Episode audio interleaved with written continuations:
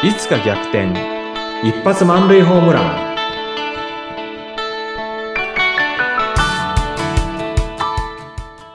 皆さんこんにちは。合同会社東きみなり事務所代表社員の東きみなりです。こんにちは、インタビュアーの山口智子です。えーさて、東さん、前回もちょっと話し方についはい。て盛り上がりましたね。盛り上がりましたね。うん。うんなんか、まあ、お互い人前でお話をするということを生涯にもしているのでね、うん何かその辺で共通項もあって面白いですね。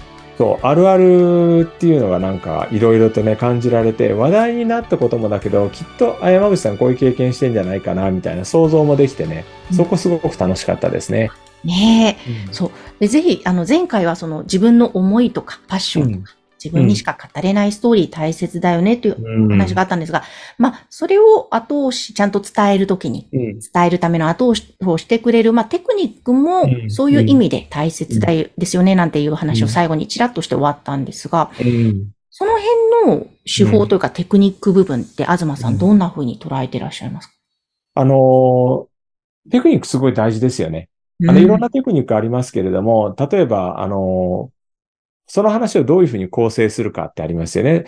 前回山口さん、 PREP 法の話されましたけれども、 PREP 法もすごくなんていうのかな、あの、こう要領よく、ロジカルに相手にあの伝わる話し方だなっていうのもあるし、あるいはその自分の感情っていうのかな、共感、相手の共感を呼びたければストーリー語るっていうのも、ストーリーテリングっていうのもありますよね。うん。あの、そうした手法っていうのはいろいろあるし、で、その反面、やっぱりその、あの、テクニックに縛られずに、あの、自分の話をね、自分の思いのまま話をして人を引きつけるっていうのもあって、おそらく着地点としては、テクニックを持ちつつも、やっぱり自分のパッションをうまくこうブレンドして話していくことなんだろうなっていうふうに思いますけど。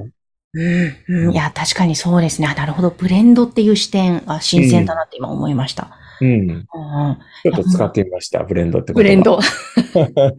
使いたかったんで。はい。いや、ちょっとかっこいいですね。ですよね。うん。そうか、確かに。テクニックに偏りすぎるとつまらなくなるし、かといって、ベラベラ喋り、ね、ただ単に喋りすぎても伝わらないし、うまいことのね、ブレンド、うん。大切ですね。うん。なんかそのテクニックで言うと、うん東さんってどんなことを意識したり、または人にプレゼンテーションコーチなどね、うんされるときに教えたりすると、どんなテクニックをお伝えしますか？話し方とか。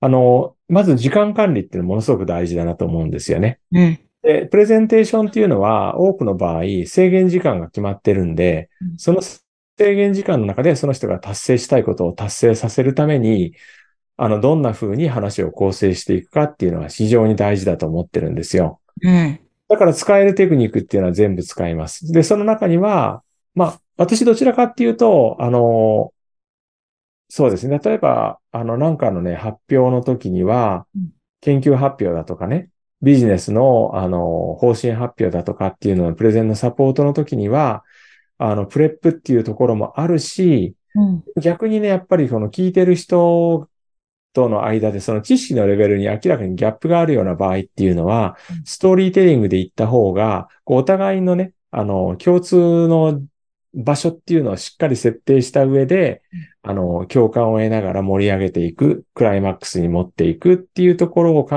えると、ストーリーテリングっていうのも有効だなって思うんで、本当にその人がね、何をやりたいかによって、最適な打ち手は何だろうっていうふうに考えるようにしてます。なるほど、なるほど。確かに。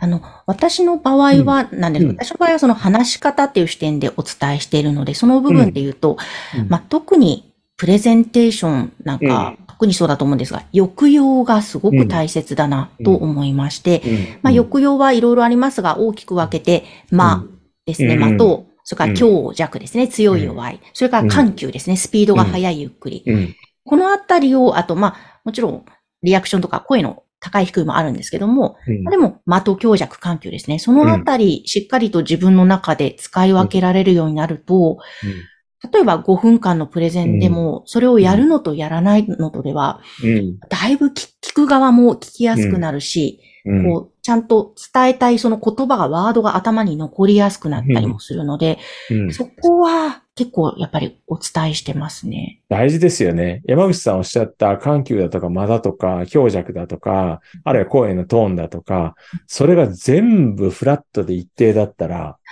もう多分1分も経たないうちに聞いてる方は眠りの世界に行ってしまうかもしれないですよね。いや、本当にそうです。うん例えばですよ、あの、うんえー皆さんはじめまして、話し方講師の山口です。今日は皆さんに声と話し方の大切さを伝えますので、ぜひ楽しみに、楽しみにしていてくださいみたいな、今、たーって言いましたけども、これをちゃんと抑揚つけると、うん皆さんこんにちは。うん話し方講師の山口智子と申します。え今日は皆さんに声と話し方の大切さをお伝えします。えぜひこのお時間有意義に使ってくださいね。みたいな、うん。今、まあ、ちょっとの間とか、あと少しの、うん。強弱つけたり、うん。あとうん。ほんのちょっとだけスピードも速くしたり、ゆっくりしたりとかしたんですけど、多分言葉が粒立って聞こえてくるんじゃないかな、なんていうふうに思います。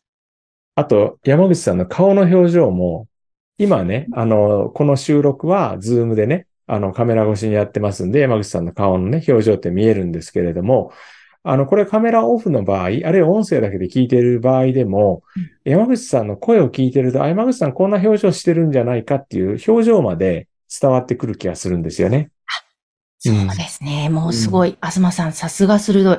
そこも私はうん。すっごい大切だと思っていて、うん、うんさっき言った間、強弱、緩急もそうなんですけども、顔の表情がうん固まってる方が多いんですよね。結構増えてるというか、まあ、マスク生活で表情筋が固まっちゃってるのもあるんですけども、はいとてももったいなくて、あの、声と表情って連動していまして、うん。まあ、例えば今ね、おっしゃったようにどんな表情してるか分かったって言ってたんですが、例えば真面目な声で、皆さんこんにちは、山口智子です。うん。っていうのと、口角上げてしっかり笑顔で、うん。皆さんこんにちは、山口智子です。う。っていうんのと、もう全然声のトーンとか、あと多分。エネルギーも違うと思うんですね。あとその場の空気感も変わるんで、うん。うん。本当あの、声を一瞬でいい声に変えるのは笑顔で話すことですよっていうのは言うんですけども、うん。あの本当に表情って大切だな、うん。思います。ね。でもう一つやっぱ呼吸も大事ですよね。大事ですね。ね。私あの研修を始めるときって深呼吸してから大きな声で皆さんこんにちはとかね。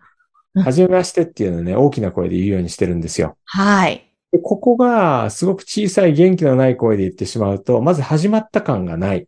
うん。で、受けてる人も大丈夫かなこの先生っていうふうに思う。それから期待してもらえない。こんなところってあると思うんですよね。本当だ、もうまさに第一印象の部分ですね。第一印象うん。うん。うん。大切ですね。いや、だからあの、よくうん人は第一印象、うんこの第一印象でほぼいろんなものが決まってくると言われますが、うん。こう結構ファッションとかヘアメイクとか、見た目を整える方は多いし、そこも大切なんですけども、うん。それと同時に、まあ、うん聴覚情報ですね。声、話し方、まあ、および、リアクション、笑顔とか表情もそうですけども、まあ、うんつまり、ノンバーバルコミュニケーションですかね。うんそっちの声とか、その、まあ、まあ、聴覚情報か、そっちの方もうん注目して磨く方が増えると、うんもっと例えば、ゆくゆくはそれ会社の業績とか営業成績にも、アップにもつながることだから、そこも磨く方が増えるといいな、なんて思います。なんか見過ごされてますよ。見過ごされてますよね、その部分ってね。ねえ、もったいないんですよね。あの、東京っていう都市がね、多くの人を引きつけて、まあ、あの、一極集中とかいろんなこと言われてますけども、やっぱりそれは東京にエネルギーっていうのがあるからうん。で、人間ってエネルギーがある人のと、エネルギーに集まってくると思うんですよ。はい。で、同じように暗い声の人、それから明るい声の人、元気な人、元気じゃない人。まあ、元気じゃないっていうのはね、いろんな理由があるんで、いいとか悪いとかっていうのは置いといて、うん要するにエネルギーを出してる人のところにやっぱり人って引きつけられるんだろうなと。で、山口さんさっきおっしゃった売り上げにつながっていくっていうのは、やっぱりこうファンが増えるから、うん、うん。うん、その会社のサービスとか製品買ってみたいなっていうふうに思うのは、その会社から元気もらう、あの出てく、出ているエネルギー、はい。そこがこう受け入れられてなんじゃないかなって思うんですね。いやー、すっごく共感します。おっしゃる通りです。もう、まさにそこを私はしつこくいつも言ってるんですが、もう啓蒙活動のように、これからも。も伝えたいなと思ってる部分ですね。うん。あ山口さんの言葉取っちゃいましたか？すいいません。もういやいやもう語っていただいて嬉しかったです。あ、そうやって東さんも思ってるんだと。うんうんなのでね、ぜひ皆さんもご自身の声や話し方、うん着目していただきたいなと思います。そして、東さんはプレゼンテーションコーチングを始められて、えー結構ね、いろんな方のコーチングされていますので、ぜひ興味ある方は番組概要欄のホームページからお気軽にお問い合わせください。お待ちしております。東さん、今日もありがとうございました。ありがとうございました。